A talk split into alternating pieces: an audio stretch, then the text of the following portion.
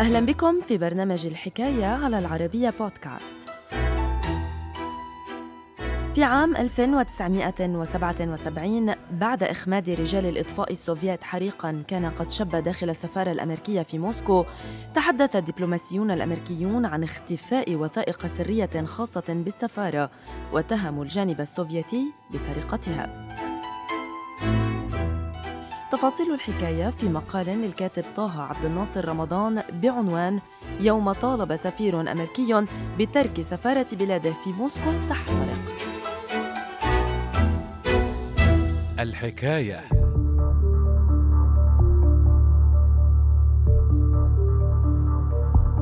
مع نهاية الحرب العالمية الثانية غاص العالم في ويلات الحرب الباردة التي وضعت وجها لوجه الاتحاد السوفيتي والولايات المتحدة الأمريكية. وخلال هذا النزاع غير المعلن والمشحون بالتوترات والخلافات اتجه كلا الطرفين لإنشاء تحالفات عسكرية مع دول أخرى وإنفاق أموال طائلة على الأسلحة النووية والقدرات القتالية والحروب غير المباشرة باستخدام وكلاء.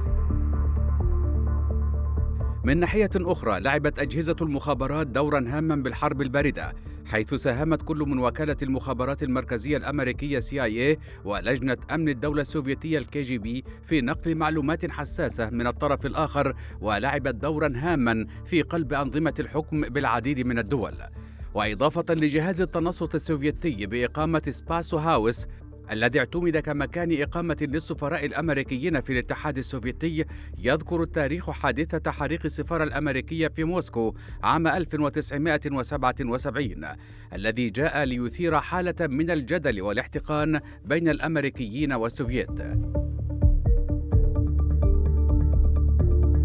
تعود أطوار هذه الحادثة لمساء السادس والعشرين من أغسطس 1977 فأثناء وجوده بإقامة سباسو هاوس تلقى المسؤول والدبلوماسي الأمريكي الذي عين قبل بضعة أسابيع من التاريخ المذكور جيمس شوميكر اتصالا هاتفيا من زميله جاك ماتلوك.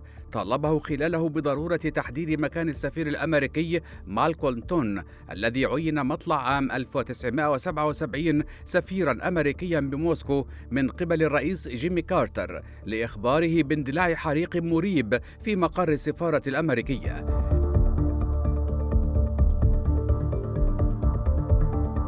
إلى ذلك تواجد السفير مالكولم تون حينها بمقر إقامة السفير الروماني لحضور حفل عشاء. وحال سماعه الخبر غادر الأخير المكان على عجل ليحل بمقر السفارة الذي التهمت النيران قسما هاما منه ليساهم مع عدد من الدبلوماسيين الأمريكيين في جهود إخلاء السفارة.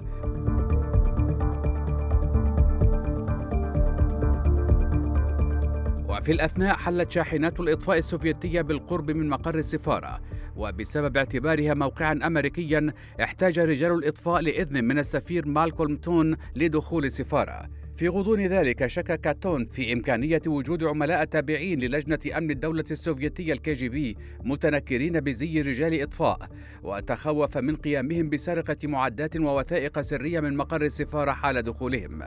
وأمام هذا الوضع أجاب السفير رجال الإطفاء السوفيت قائلا دعوها تحترق لاحقا وافق تون عقب جولة مفاوضات على دخول رجال الإطفاء السوفيت مقر السفارة شريطة أن يكونوا مصحوبين بعدد من الدبلوماسيين والأمنيين الأمريكيين العاملين بالمبنى. ولحسن حظ الجميع لم يخلف الحريق أي إصابات. وخلال الأيام التالية تحدث الدبلوماسيون الأمريكيون عن اختفاء وثائق سرية خاصة بالسفارة واتهموا الجانب السوفيتي بسرقتها.